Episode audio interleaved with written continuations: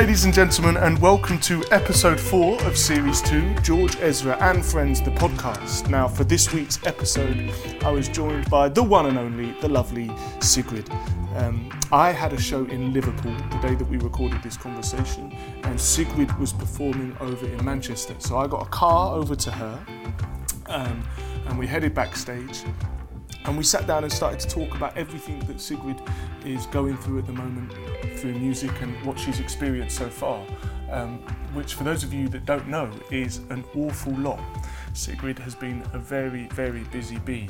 She uh, is a solo artist that grew up in Norway. Um, of many accolades that have been placed upon her over the last however many years, um, one or two years. Uh, you know, most notably here is she won the BBC Sound Poll which is huge, you know. Uh, so that was brilliant, and it was amazing to talk to her about how she felt, you know, before those things kicked off and how she's feeling now. Um, and looking forward, uh, Sigrid has a whole bunch of amazing things coming uh, in the year next year. Um, most importantly, actually, I'm sure Sigrid will agree, the most exciting thing in Sigrid's life is Sigrid's going to be supporting myself, George Ezra, uh, on my arena tour next year, which is very exciting. Um, that's a joke, by the way. I'm sure she, she has a lot of very exciting stuff going on um, outside of that. But for any of you that have tickets for that tour, you will be uh, some of the lucky people that are able to see Sigrid perform live. Uh, so, yeah. I would like to point out that I had a few technical uh, difficulties at the beginning. So the first kind of 30 seconds to a minute of this episode, the sound quality is not great. And we've done everything we can to try and fix it. I have to put my hands up and just say it was my fault. Um, but honestly, I think it lasts something like 45 seconds. So if you can sit through that, um, it's all worth it. And it was just a brilliant conversation. Um, of course, at the halftime break, the interval, there will be a word from our partners over at Mind Charity. Uh, if you're listening abroad, you might hear an advert. As always, I don't know, I don't know what you're going to hear. Um, there might be one or two swear words, rude words, naughty words. So if you've got kids with you in the car, around the house, or whatever, just a heads up that is going on. Um, yeah, without further ado, ladies and gentlemen, Sigrid.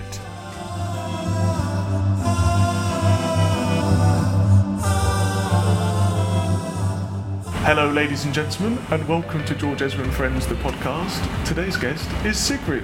Hello. I was trying to hold my food still. No, it's okay. I'm eating bread and cheese. So that's the only bit. Now that that's out of the way, we can just. Ah. So I have joined. Um, Sigrid has very kindly invited me to your show tonight in Manchester, um, and you played here last night as well. I've got a show in Liverpool tonight. Um, I don't know when exactly this episode will go out, but that's where we are right now. I kind of, if this is all right with you, and I hope you don't like, go, oh, but I would love to. I'm super aware that you're in the middle of kind of the explosion of everything going on. I don't even know if you can kind of comprehend that at the minute. Um, it's weird. I guess I'm I'm where you were a while ago. I don't know how many years ago you were at that. Yeah, do you, do, but do you have like moments of realization, like Yeah. where you go, "Oh my god, this is I do. It's like when I say like it's it's hard to find a way to deal with it. It's because I try to find some normality in my life, and also being able to enjoy the madness of it. Um, and that balance is really hard. I don't think I've still found that balance. I'm trying. Um, I don't know. It's about it's a lot about growing up too. I'm 22. How old are you? I'm 25. 25, yeah. I don't know. I not to like put it on my age, but it must have something to do with it too. Yeah, That I am pretty young and I haven't lived away from home for that long, and suddenly I'm doing all of this. I'm running a business. yeah. I think like people. That's a lot of responsibility. It is. I like really remember. I distinctly remember people, and they still do. They say like, "Oh, have you changed since you've got busier and stuff?" And my answer is always like, "Yeah," but only I feel like in That's your early twenties, especially, I feel like everyone's changing all the time. Exactly. Um, That's a part of it. If you don't change at all, then I don't know, life would be boring, I guess. Mm.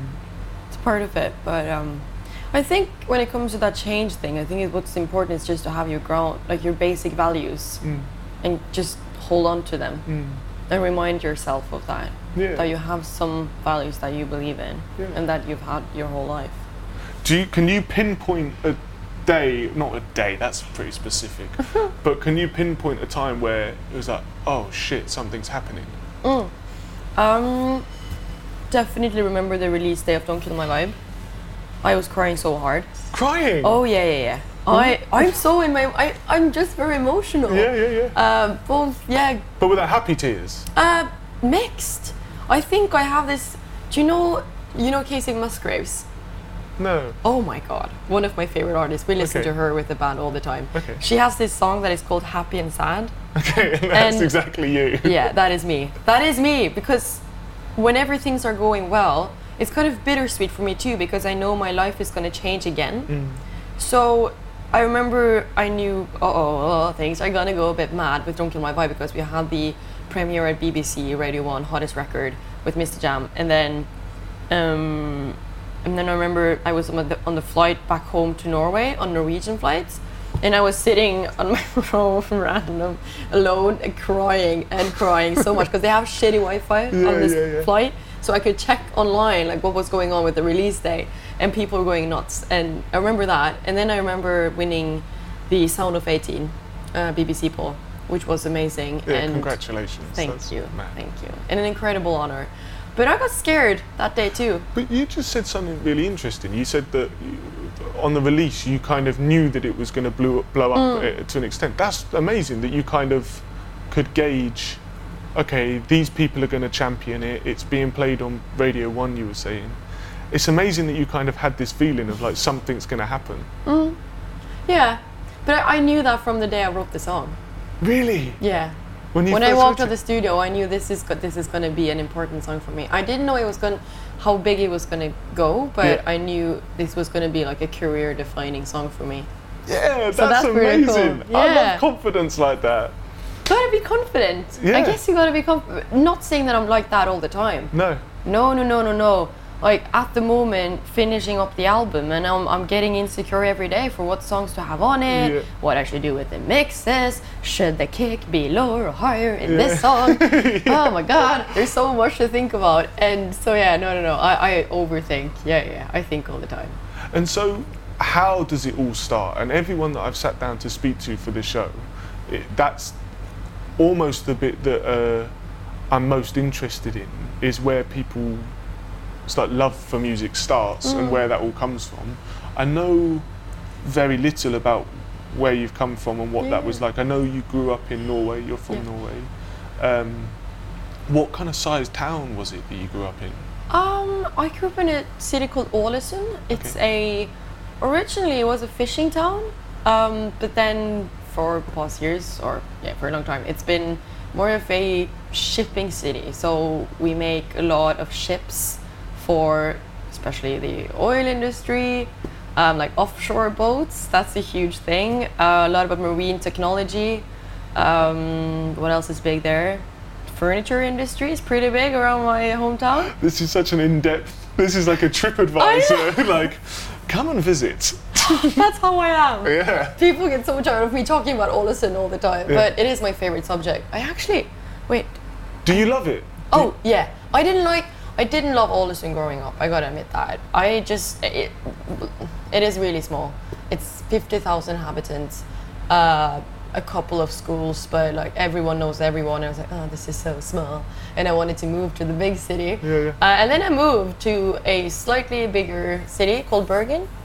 And uh, have you been there? So I'm smiling because I've, we went Of to course, Bergen this year. festival. We did. Well, I flew there the day of the show, and you come out of the airport and there's this huge yellow sign on the cliff face that says Bergen with a question mark. I know, no which one- makes me laugh a lot. I know. But then the gig was cancelled, and the promoter, because of weather, and the so Oh. that was the day of the show, and the promoters were really apologetic and said we could potentially do a show in this church down the road, acoustic, da da da da.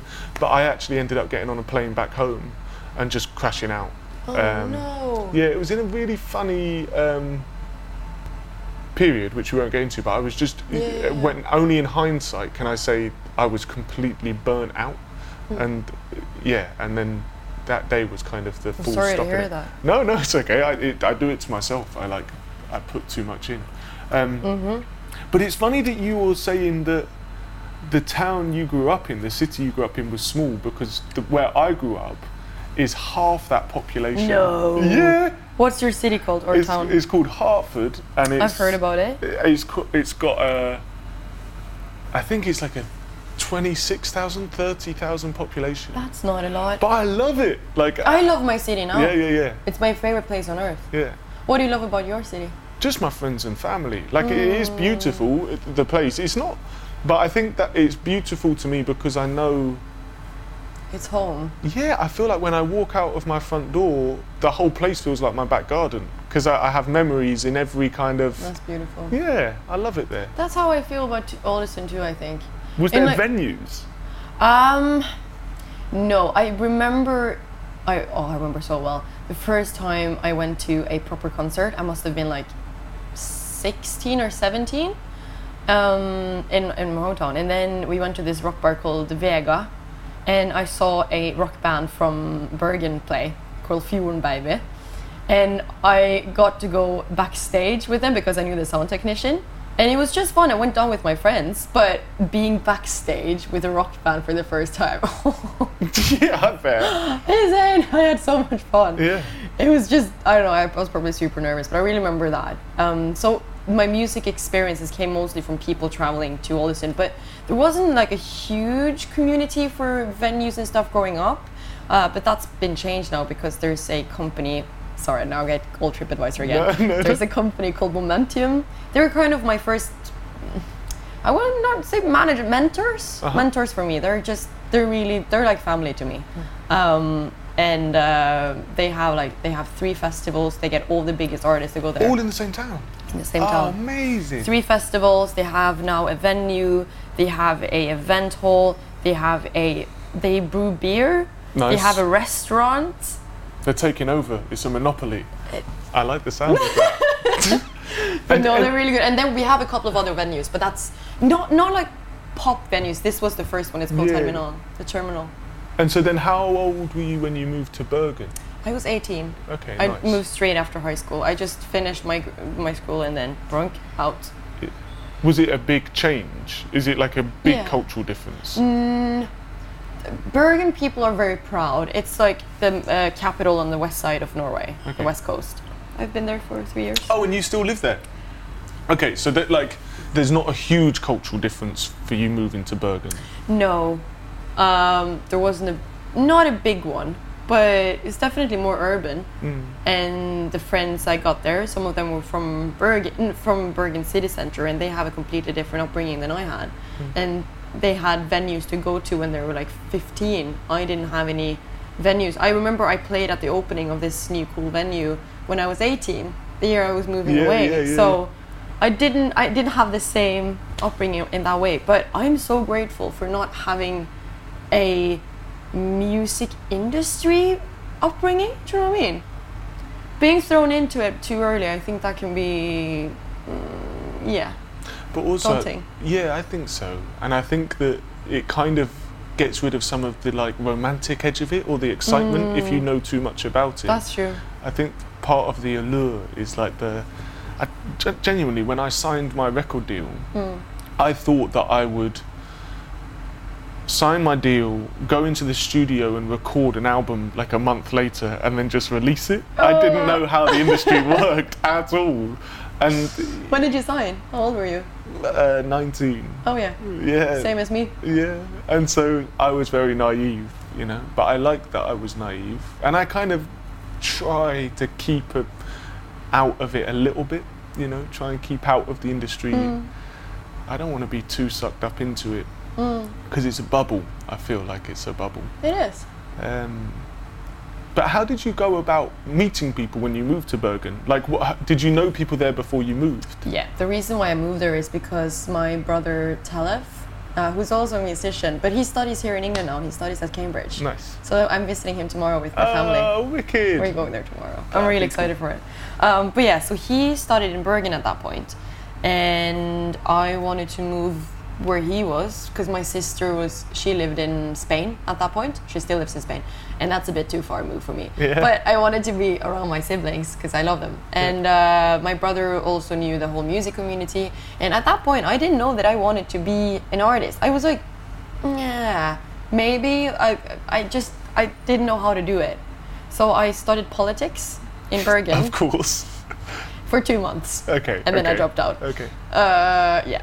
Uh, good thing I did not take up any student loans, so I'm very, very happy about that. Okay. no, Good. I, yeah, that would be horrible. Yeah. Uh, but no, no, no. I, I managed to finance finance it on doing corporate events in Nice. Ålesund. So the first six months of my time in Bergen was just like back and forth between Ålesund and Bergen and playing like playing my own songs, but like for banks, for the shipping companies, Yeah, yeah. for the furniture companies. No for, way. Yeah. So your like introduction to gigs in a way was doing corporate, stuff. Yeah, actually, yeah. That's mad because normally, for anyone listening, corporate stuff, people do it, but it normally comes a bit later. Later, yeah. Do you know what I mean? I think it was because I guess like I was the only musician in the village type of thing. Were you? no, but you know you know the Did you have friends and? Oh yeah, I had friends that were doing music, of course. No, no, no, no. There was there, there was there was musicians, but there wasn't a huge community for it. Mm. And uh, I think because we weren't a lot of people doing music, they didn't really have like the companies didn't have a lot of musicians to choose from when they were choosing like what are we gonna have for our Christmas party? And I was like, okay. hello. and then yeah, we did uh, we did it, and it, it was you know what I think it's really fun. Mm. I'm actually doing another like mm, ish corporate event back home later this month, and I can't wait because it's just so nice. It's such a nice way to get go Yeah. home and see people. But um, I think um, it definitely taught me a lot about playing for audiences that hasn't paid to see you Uh-huh. If they're not listening. Yeah, yeah, yeah. And it taught me to get the attention from people that I wasn't. It was not given to me like right away. And I think that's also something I think is a part, an important part of the story, if you want to call it the story. But that for if foreigners not from Norway, it's probably easy to think that I just got everything at once with Don't Kill My Vibe, and that's like where I started. But I did music for three years before that and it started with the corporate events where no one was listening and i had to like properly fight to get them to listen to me Yeah. and i was my own manager at that time No. yeah i didn't have a That's management head wrecker. That I don't know how you do that. me neither Yeah. it's like when i think about how stressful things are now i gotta also think that when i was 16 years old i was in high school getting good grades and was doing mus- music on email all the time i was flying to oslo too to do gigs for support gigs for people Man. it was really really fun and yeah it made me i don't know i like being busy yeah, yeah. it's insane So you just mentioned your Mm. the performance when you start out and your shows they're not people that want to be listening to music necessarily. I recognise that because when I started Mm. it was all open mic nights. oh that's what how you did Yeah, and the thing is in the pub, or? yeah. And most of them are like couples that are trying to have a nice chat at the end of a bar and then you get up and you're like shouting down this PA system. oh, no. Uh, but you learn how to get people's attention, I think, Yeah. and how to make it worth your time being there. D- Something that I think is just I absolutely love about your performances. I managed to see you in New Zealand at a Oh, yeah. we both played, Oh, um, and in, on a few TV appearances I've seen of yours, it's like there's so much energy, and not in a sickly way. It's not in a kind of like, ah, you know, I'm on your TV screen. Look at me, look at me. But there's like, there's just energy. Um, and is that something that you worked on at these corporate events, or is it something that came naturally to you before that? You know, is it? Interesting. Thank you, though. By the way, um, you're pretty good yourself. I'm super. No, I haven't seen one of your live shows yet, but I'm I'm gonna be there first row at the support tour. I'm gonna do for you. That'll be great. Um, but yeah. Anyways, uh, I've always had energy, but if you if you would ask my family, they would say, I think they're still a bit in shock that I'm doing this because I was the shy one growing up. I was so shy. I wouldn't dare to go up on stage, and that thing with like releasing so much energy is. I wonder where it comes from.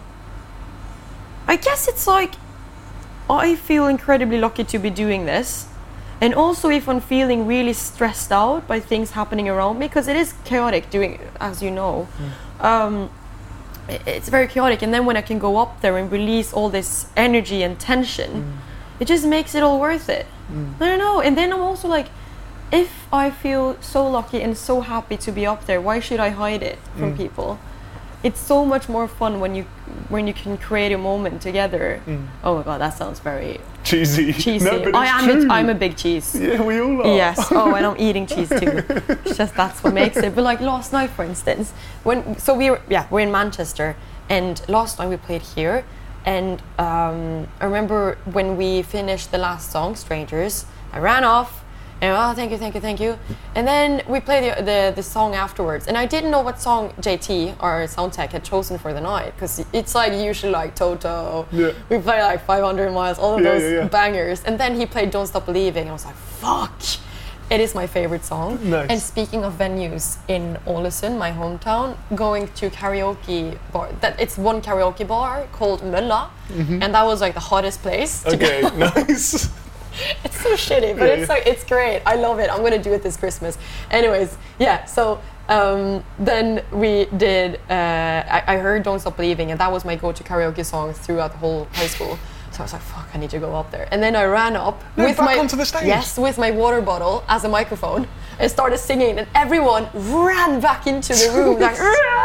That's and we had it's it was so much fun on it like one of my favorite moments and that's something that i think is so important to do that you gotta have some fun with it Yeah, yeah, yeah, yeah. i guess that comes back to that energy thing that using energy and showing energy gives me energy Yeah, yeah. I think that um, last night it's really funny that you said what you just said because yesterday, and this is a whole different thing, but just it just so happened that yesterday was a not my best day i- i- in my like personal life. Like it just was not like anything massive. You know, when. Yeah. you're just not having a good Yep. day, and it's like, Yeah. And I was on stage in Newcastle, and even halfway through the first song, I was so relaxed, and I remember thinking, "This is the first time today you felt relaxed," and people wouldn't believe that. I was stood in front of two thousand people, hmm. and that should be the most unrelaxing thing. I you know, know. for a lot of people. But I just. I was in ecstasy for the whole gig. I was just so I didn't want it to end. It was Hmm. so it was like an escape. And yeah, I just I love that. I love that I have that. that's a nice way to put it too Yeah, the you escape Yeah. But I think it would really it would come as a surprise to people to hear that we're referring to shows. Mm, that's the relaxing part Yeah. I remember my manager told me that. That he hoped I would get to the point where, and he thought I would get to the points where the shows would be the most relaxing Yeah, part yeah. of the day. So it, yeah, no, I, I can definitely see myself in what you're saying. And just you mentioned your manager and then before you were saying how you were managing yourself. So how did you start to piece together a team as it were? Like how did you meet Um, the people you work with? it's been like step by step, really. Um, I signed my first record deal when I was 16. No way. No, sh- no, 17. Okay, Sorry. so- still, but still, Still, pretty yeah, early. yeah. also, pretty no early. way. no way. Um, I'm still with them. They're Amazing. Um, it's basically just one guy who's really, really good at his job. his name is Kim. He's just the best. Shout that out this Kim. is yeah. Shout out to Kim. he's a good. He's a good egg. Nice. Um, he uh, yeah. It's called Petroleum. The label. It's a Norwegian indie label. Um, and uh, we met when I was 16, and he immediately got interested in my music because at 16, that's when I put my first song out on the Norwegian equivalent of BBC Introducing. Okay. That's when I started getting emails from all like many management companies and labels in Norway. Even some interest in the UK actually. There was one UK label who was on it, and then I met this person, the A and R from this UK label, three years later. Like I was there for No the first one. Yeah, that was fun. Anyways, sidetrack. Um, so I signed with uh, Petroleum. Right. And then I was with them, and then I did my own managing, and then I worked a little bit with the management, but then I quit that. And then I moved to Bergen, and after a couple of months, I went to a concert for a friend of mine called Depresno. And then I saw Geir, uh, the manager that I'm with now, And I was like, oh yeah, yeah, I know that dude because Kim had been talking about Mm. this guy. And I was like, I went up to him like, hello, my name is Sigrid. I'd like to have a meeting. he was like, what the fuck? It's like, yep, it's happening. And then he was like, okay, well, yeah, sure, come by the office. And then we had meetings, and then it was really funny. Um, yeah, he's a, he's a really funny guy, and uh, he's very direct. He's such a brilliant guy. Um, yeah, very, it was really funny. We connected, and then uh, I got to know the rest of the management team. And then a couple of months later, we signed because we worked a, we worked a bit together before we signed, just because we wanted to make sure that we were on the right wavelength. Yeah, yeah. Then they started sending me to London. And then I went to London every week for like five days, writing sessions, and then back again, Hmm. have the weekend off, and then back again. That's how it was. Amazing. yeah, Full on. that was full on. Yeah. Something. How did you meet your management? Um, I was at a college in Bristol, and one of my lecturers said this manager's been in touch to ask if we've got anything he might be interested in, and I've put you forward. Wow! And I met him on Valentine's Day. We Oh. always laugh about this. We, I met him on Valentine's Day. We went for a pint, and we shook hands there and then. I just like, Seriously? yeah, yeah. I like. Firstly, I love him, uh, and uh, but and I hope you don't take offence to this, Ryan, if you're listening. Um, I didn't know, like. I was just amazed anyone would want to manage. You know, I was just like, yeah, fuck it. Do you know what I mean? I didn't know what was going on. I was just this kid with a guitar, so I was like, That's oh, what, d- what can go wrong, kind of thing. Do you Um, think you're the type of person to take quick decisions, or do you think a lot? Um, I think an awful lot about some things, but then when I know it's the right thing, I don't think about. I just go, Oh. if that makes sense, or if I think I know if it's the right thing. Um, yeah, and we're still together. I think uh, Nice. these writing sessions in London, something I really want to talk to you about is your writing. And you do something that is, I think, really hard to do, and that's that you have, on the surface, you have these amazing pop songs that are infectious and you, you, people are going to love. And I think as soon as you have pop songs, the, the audience that listening to that listen to pop music, I think half of them listen to lyrics and are mm. aware of what you're saying, mm. and half of them don't. Don't. And it's not that they're going, I don't listen to lyrics, No. but they're what they're they're connecting to is the the feeling of it and the production and mm. the general. But inside these pop songs, when I hear them, you manage to put so many amazing kind of lessons and stories that seem personal without it being like too intense. You know, it's like it's the perfect balance. i- Is what I love so much about what you do. Um, Thank you. is that something that you have to work to get? d- eh, Yeah. I guess what I'm trying to say. Do you ever write a song where you're like, oh, actually, that's too personal. Like that's Oh. too full on. all the time. Okay. Oh my god, that's but that is the one. If we're er, ever like arg- having an argument in the studio, that's often what it is about. Okay. If I'm but like nope, and it's like we all know it's a great line, Yeah. but I'm like you know what, that's just too private for me. Right. Um, but yeah, I think with with the pop with the music I make, that's exactly my goal to make infectious songs that would go on the radio and that people will listen to over and over again because it's a mm. catchy melody because that's how I got into music mm. because I didn't understand the English language that well. I started learning English when I was 7 years old, but for instance Adele, I had no fucking clue what she was singing about, but I loved it. I didn't know what she meant with rolling in the deep. Yeah. What does that even mean? And now I I think I understand it, but like sometimes I'm not completely sure. But what's important is the melody. I love the melody. Same with all the other British heroes I have. Um, but I guess I felt was missing a bit in my favorite pop songs. Not not, not saying this for everything, but especially like um, I don't know a lot of new music too that I wanted to have the same type of in, infectionist to it, but also as you say have that story to it. I don't want to. Also, I don't know. I don't want to talk about my body and stuff mm. in my songs. I want to talk about how my brain reacts to mm. things. One thing that I think is very important is to not shame anyone. Mm. And I think you should be able to write about whatever you want to write about. And that is so important to me. And and it goes for everything. Like everyone does this artist musician thing differently, and that's why it's so beautiful with it and so fun that we're just expressing ourselves in different ways. But my way to express myself is to focus on, I guess, yeah. When you said lessons, that kind of makes sense because I wanted to be a teacher. I have Yeah, that in so me. did I. You That's want what- to be a teacher? yeah, I can both my definitely parents see are you. teachers. Are they? Yeah. No so I thought that when I went to uni, that's what I thought I was going to do. music teacher or Uh, what yeah. did you study? Uh, Well, I studied music too. Thanks. Cheers. I studied music, and I was convinced at the end of that I was going to go on to education. And then I met my manager. And if I hadn't, I, this is the thing. I don't know if I've got the confidence to go out and. Now that I'm in the position, for I'd it. love it, but I don't know if I would have taken that first step. Maybe.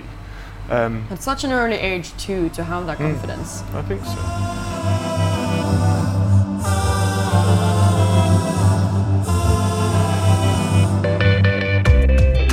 Here we are. It is the halftime break, the interval. This is the part of the podcast where I take a minute just to tell you everything that I'm busy with and what's going on in the world of George Ezra. Um, for those of you that don't know, and for those of you that feel you haven't quite got enough George Ezra in your life, um, if you head over to georgeezra.com, you will find all sorts. You will find um, merchandise and you will find tour dates and videos and, of course, music. There is also a journal that I write. So once a week I sit down and I write a uh, journal entry of everything I've been up to. And if you sign up, that lands in your inbox once a week. You might enjoy that. Um, I'm trying to think what I mean. You're listening to it's December for sure. It's December as I record this. Matt, last week we flew to Australia and flew back in the same week. That will wreck your buzz, ladies and gentlemen. That will mess with your head. Um, but it was amazing to see everyone down in Australia. We were actually invited to perform on the ARIAs, which uh, is the Australian equivalent of the Brits. Yeah, that, that was an amazing thing to be a part of. So thank you for inviting me along to that.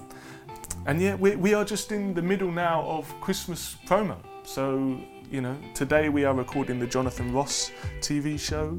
Uh, last weekend we did the X Factor, which was a first for me. Um, and we've got a whole load of other records coming up for different shows. And, and actually, most excitingly for me at least, um, we announced the. Uh, my gig that I put on at Christmas alongside Mind, the charity. I put it on last year for the first time um, at Union Chapel, which is a beautiful church in North London. And a few of my musical friends come up and join me on stage. Um, we put it on sale, it's sold out. I'd like to point out that the tickets were quite expensive this year, the most expensive tickets I've ever put on sale and I would just like to justify myself. Maybe I don't need to, but I just last year it was so obvious how much kind of goodwill there was towards the charity, and that's the reason we put the um, the gig on. So any profits go to the charity, and I just thought, you know what, uh, tis the season and all that jazz. So let's bump it up and make as much money as we can for Mind, because I think you know where I come from. I think that the um, my angle, as it were, is that the best thing we can do for Mind is spread the word but they are a charity organisation, and so without donations, um, it becomes very hard for them to do the amazing work they do. So let's raise some money. On that note, here is a word from our partners. Now, without further ado, I think we should jump back into the conversation that I was having with Sigrid that I just rudely interrupted to talk about myself. Um, sit back, enjoy it. Here we go.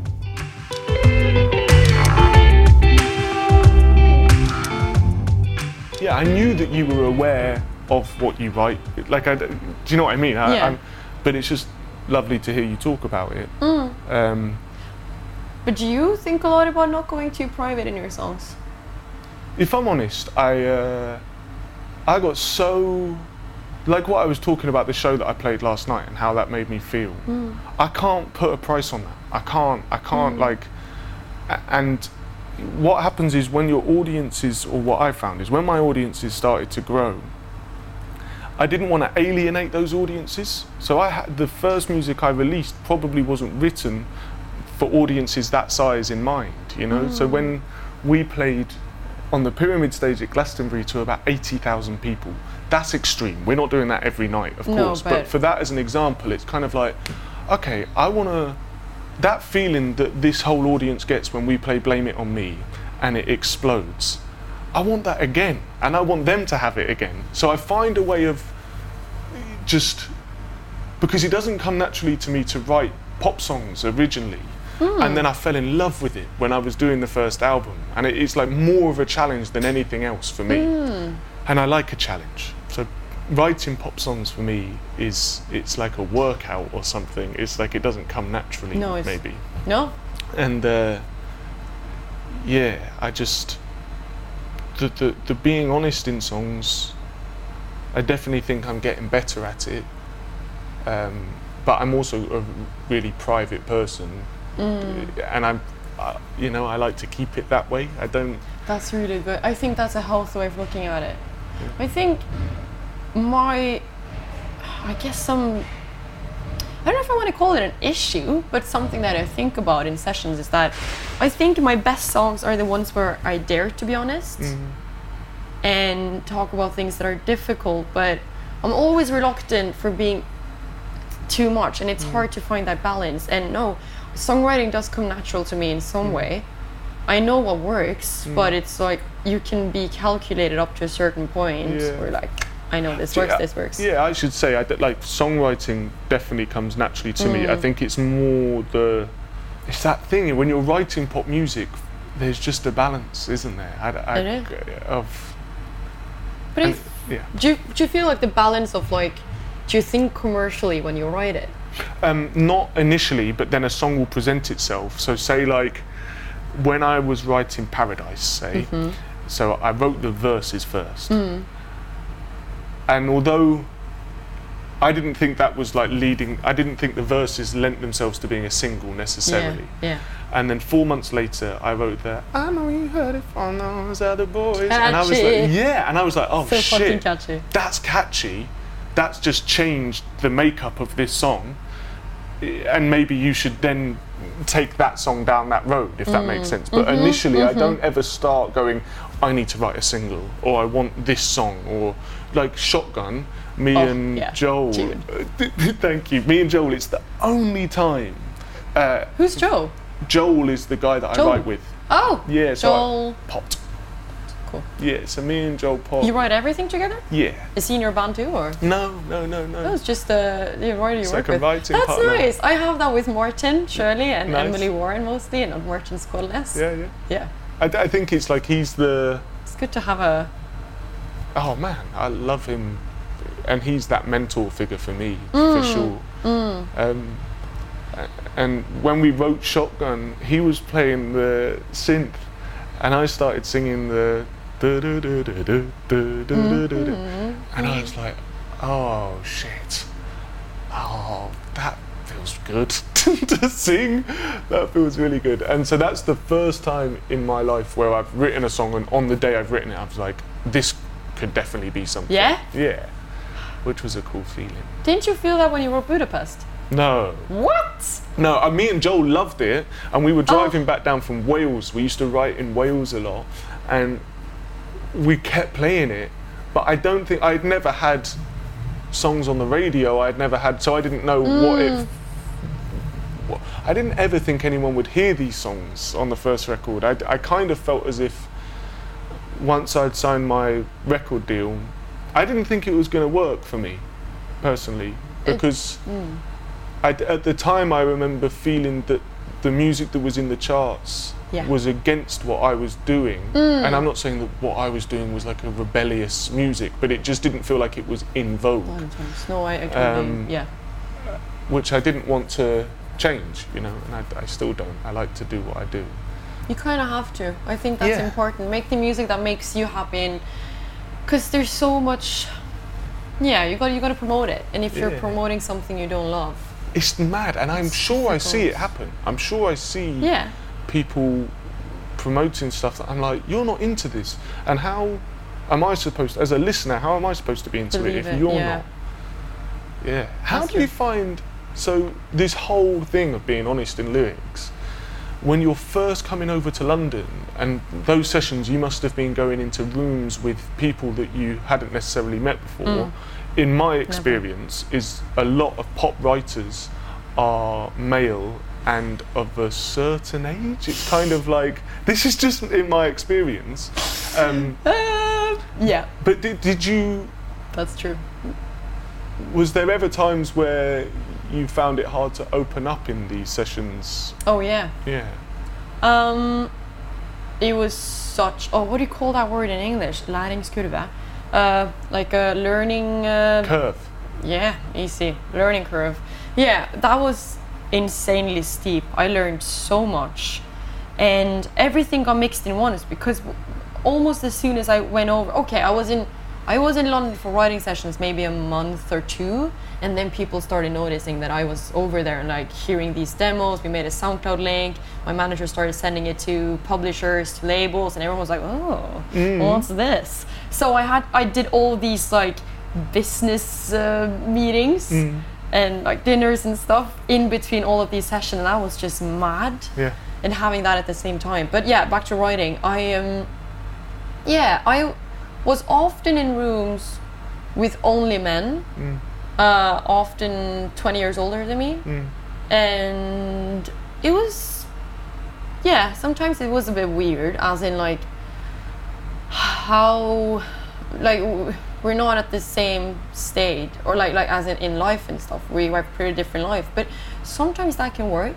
Well, I, So I had equally experiences where it didn't work, no Yeah. musical chemistry, and just like not great songs. But then I, in Oslo, that was the first time I had a session with Martin Sjølie, mm-hmm. and that was set up through my management and my label. And he is also he's an older guy, Uh, not old. No, God, no, no, no. You're not old, Martin. we're leaving that He's in. young. Yeah. Um, and he has a family. Oh, wonderful family. They're so nice. Um, and just to reiterate, he's so old. yeah, he's so joking. no, no, no, he's great. Oh my god. No, but, but Um, so but yeah, so no, just to say that even like I didn't, I, I wasn't expecting that we would connect. But then I got to the studio, and on the first day we were together in the studio, we wrote "Don't Kill My Vibe." I finished the second verse at a pizza restaurant close to the studio the, uh, the, that night. Amazing. Because yeah, because after we went home, because we, fi- we we did like the whole song, and I just finished the lyrics Mm. on the verse, and that was so much fun. And after that, we've written "Strangers." No. Yeah, High Five together with Emily Warren. Uh, what else? And, uh, Sucker Punch. Sucker Punch. Yeah, that's with him too. I love that tune. That was also with Emily. Yeah. Okay. So it's it's it's just weird. I just met someone that I've never connected Yeah. musically with anyone else than him. I think. Yeah. So it, it's I guess it's like your Joel. Like you just find Yeah. someone who. I don't know. He just amplified me. Mm. It was, and also that was very frustrating with a lot of those writing sessions um, in London. I also did sessions in Berlin and Stockholm, but a lot in London where I felt like people I was in a session with, whenever I started to go a bit like, like proper screaming singing, which is inspired by Grimes, I think, one of my favorite artists, um, they would be like, ooh, Yeah. ease, easy. Calm That's a down. bit, calm down a bit. This is not going to work on the radio if Yeah. you're like singing all that. I'm like, "Uh." And then I got to March and he was like, oh fuck, I love that Yeah, screaming let's do it again. Do it. Yeah, yeah. And I was like, all right. Yeah. And, then, and that's Don't Kill My Vibe is the first song I ever like screamed in, I think. And it's I'm so like, emotional when you It get to that point. And I love that. And it makes it stand out. That's you. like, I think Joel would agree. I think in our relationship, Mm. um, and we can both do the other for sure, but he's amazing at melody, and I feel like my stronger Mm. point in our sessions is the lyric side. Interesting. do you find that you're in either camp, or are you kind of down the middle with both? Are you as interested in both?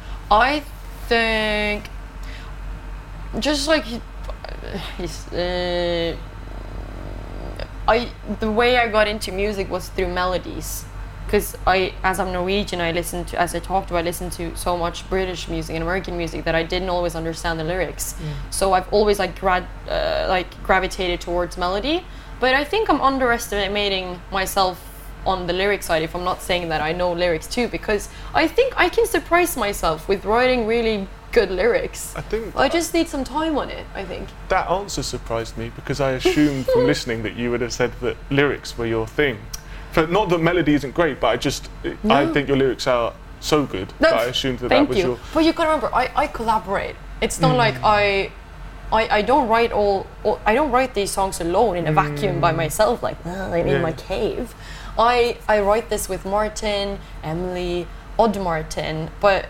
So I, it's so so important for me to credit the people that I Yeah, work yeah. with. It's not only me writing this. Yeah, Um, but but yeah, obviously, like for instance with Emily, I think the way, for instance, if you say there's a session between Martin, Emily, and I, let's say Sucker Punch, for instance, um, that starts out with us being by the piano, and we're sitting there jamming, and I sing a lot. I sing all the time, a lot of humming. So that's often how I get the vocal hooks, because vocal hooks is my favorite thing to do. And then when I just sing lyrics that comes from the heart, I guess, and just the things I want to say, that's often the lyrics we end up using.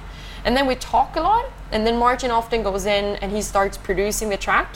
Emily and I sit by the piano and we start forming the lyrics. So do you kind of produce as you go? How we hear Sucker Punch? Mm. Will there be some parts of that production that were from the day you wrote it? All of it. Ah, I'm so jealous of that. I wish Oh, I did do you produce it afterwards? oh my god, it takes so long. What? We, we do like acoustic demos. Are you kidding me? No, so we do acoustic demos of every so every song we do, and then leave them for months. No. Yeah, stockpile, stockpile, stockpile. Then pick the strongest 15 songs. I am. What? Yeah, and then go and produce them up. No. I know. But that can be really good too, though. Oh fuck it! I don't want to do it anymore. I like this No? album is the one where I've said the third album. that Yeah. I'm not. I haven't started writing it. I've started getting ideas together. Mm-hmm. I want to do it the way you do it because I just want to have more clarity from the off. Yeah. Of like this is a keeper. This isn't. Let's you know. I think it's just the way how you like to work. I could have never worked the way you've done on these records because I don't have the patience No, for it. I know. get so because I I listen to my demos every day. Yeah. We listened to them last night too with the band. It was so much fun. But thing is, I, I if I listen I listen to it so much and then I start overthinking the production. And if I then just listen to an acoustic demo and I was going to make a production like months later, I'd be like, no. Mm. Do you know the hardest bit I find as well is writing a song on an acoustic guitar that I really believe in.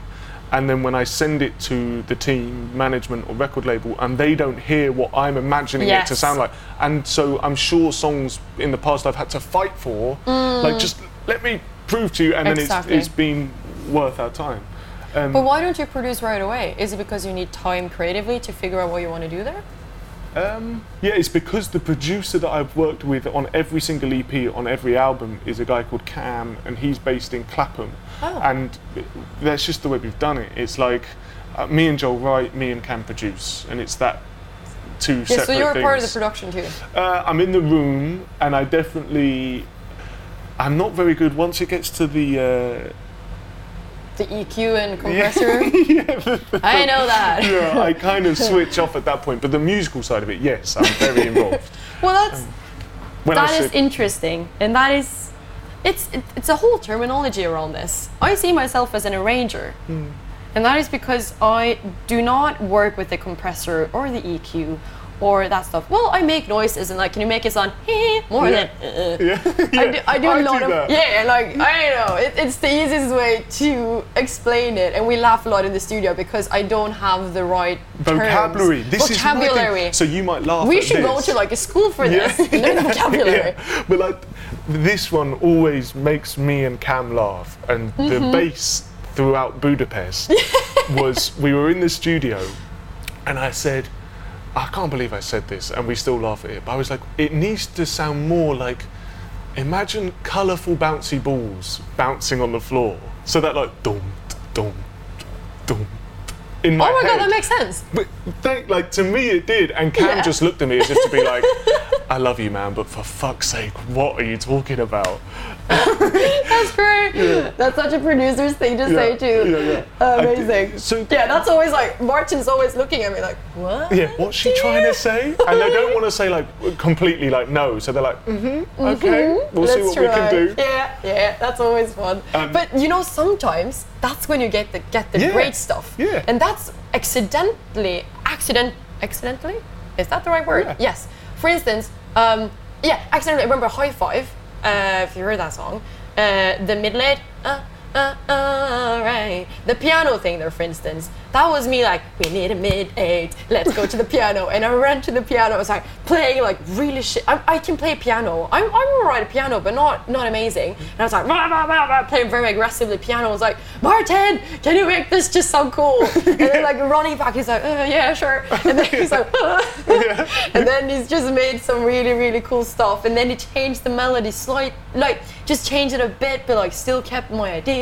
And that's how I love working. And when you, sometimes it's nice not having the proper vocabulary. This was more arranging stuff, I guess. Then. I think so. But it's good because then you can be surprised. For instance, uh, the sound in Sucker Punch on the verse. If I if I didn't know how to explain properly how I wanted the verse to sound, no, I, I, but that's how. Yeah, if I were able to explain exactly how I wanted it to sound in like, yeah, term way of doing it, it would may, maybe wouldn't get the same thing. Yeah, I'm not yeah, sure if yeah. you would. I would get as excited about Yeah, it. yeah.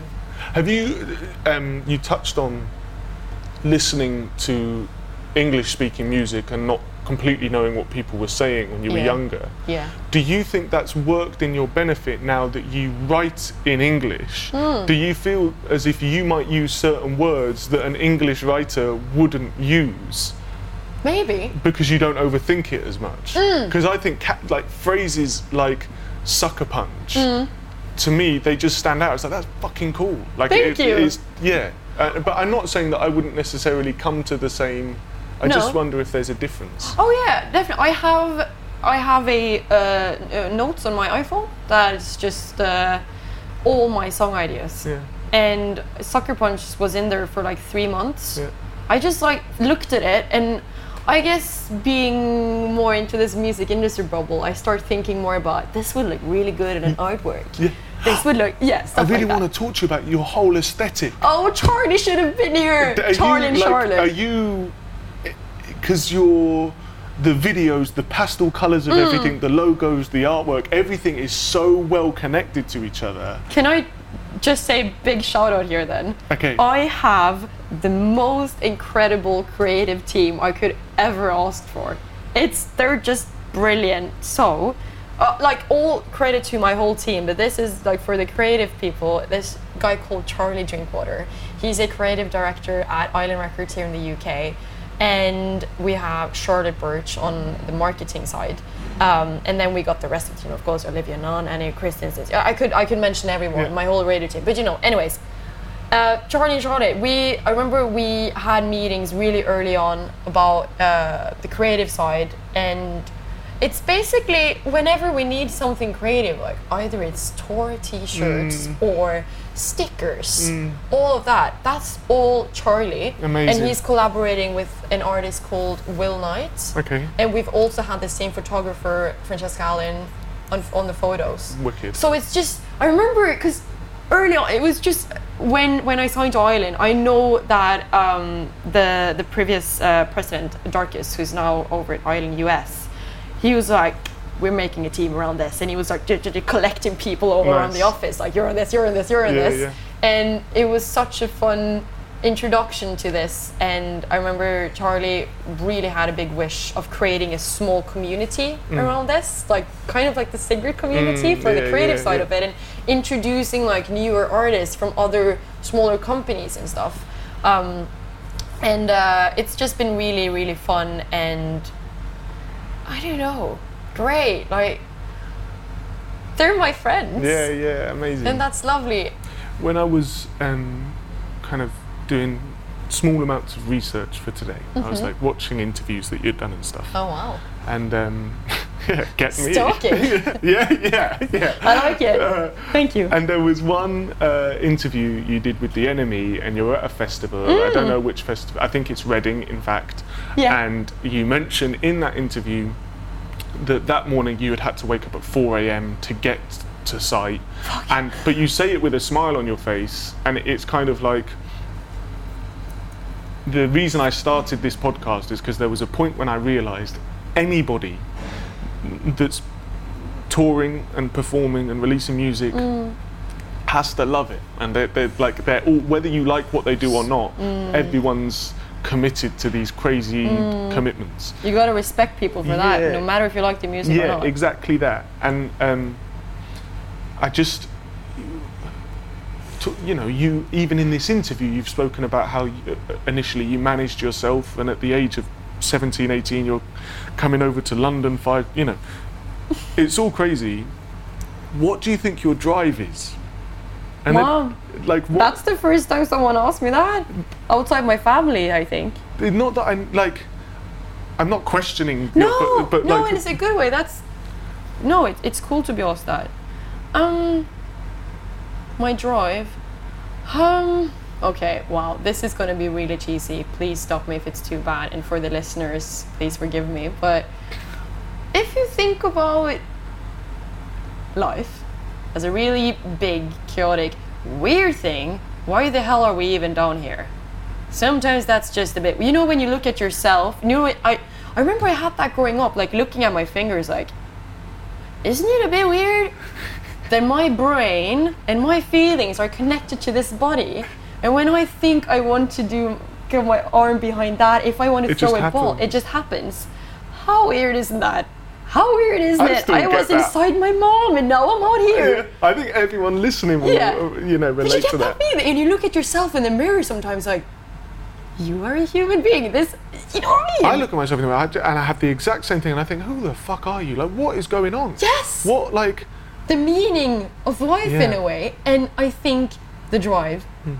If I can stay busy with having big ambitions for my career, also have fun w- whilst doing it. I'm not. I'm not that crazy like uh, just ambitions, but kind of makes me a bit more calm about doing this little thing called life. You know what I mean? It's. I guess it's it's calming in some way, and I think it's fun working. Um, but I can't work all the time. I know that, and that's an that's a balance I'm still trying to find. Is that I can't say yes to everything, and I feel so bad whenever I have to say no to stuff. It's really hard for me, but I know it's important. I'm just doing the best for my for myself and the whole team by saying no to things when I've had enough. I, Um, I like, maybe I still haven't found that balance, and I essentially I That's touched on it earlier. I just go, go, go until I burn out, and it's really not the clever way of doing it.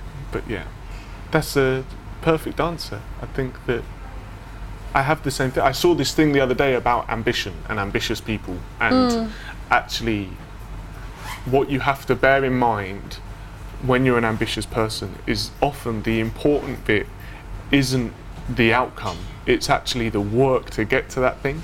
Because I've found in my life, throughout my life, I'm always, there's always this new project that I'm doing. And it's always, mm. I'm the most excited you could ever imagine about this thing. You know, like mm. I'm telling all of my friends, my family, I'm doing this, da da da da da da. da. And mm. then I complete it, and everyone's like, oh, you did it. And I'm like, yeah, on to the next thing. Like, and it's, it's you don't like get the- enough time to enjoy it. yeah, and I'm just like, on to the next. And this isn't all just music, this is like, you know, just little projects, always a project going on. Mm. Me and you are going off on tour next year, Yeah. March. I'm having a year. feeling it's going to be really fun. It'll be amazing. It like, yeah, it will be brilliant. So at some point in the future, Yeah. you're going to be releasing your debut album. Oh yeah, yes. Do you, you know, you were saying how last night you and the band listened through mixes and everything mm. for what it would be. What are your feelings towards, you know, releasing your first album? Are you Oh my god. cool with it, or is it this mad, daunting thing? What What is it? I don't know. I I've always wanted to release a, an album, and it's it's interesting when like talking about ambitions again in the way that you would just all have these like projects. When you get to, you're like, yep, next hmm. one, and it is weird looking at the album from the outside, and at the moment I'm just I, I have to admit, and it's not often that I'm I'm completely honest with things like that, but at the moment I'm really stressed out about it. And I'm just trying to think of the best way to make it as good as possible for me and the listener. Um, but I think I will be really, really excited about it. I still am, of course. It's very exciting. But that's like more general speaking. I think when you say that you, you saw that interview with him, it's like four. I'd woken up at four a.m. I'm like, hello world, super happy in an interview. I guess I'm 100% sure I was pretty tired that day, mm. and I guess I was just trying to be professional with it. Mm. It is a job too, but that is something I think I, I noticed that people now, artists, musicians, bands, are talking a lot about uh, feelings hmm. now in interviews, which is really good. But yeah, I think it, I'm, I'm so happy to hear that you can say in such a chill way that you didn't have the best day the other day. Hmm. And that's just how it is. And it doesn't need to be dramatic. It is normal hmm. to have days that are not amazing. And I have that too. I was really, really stressed out the other day because of just a lot of decision making at the same time and then touring and then mm. just a lot. Yeah, and that is okay. Mm. And and then when it comes to the album, I don't think I can expect of myself to be always super excited about it. Mm. The, I will be super excited about it probably tomorrow, and I was, but today, bit stressed out about it. But it's gonna be fine, and that is okay. It's a part of it's a part of the journey. This has been amazing. Thank you, Sigrid. no, thank you for coming here. No, this not was at a all. really good talk. Very cool.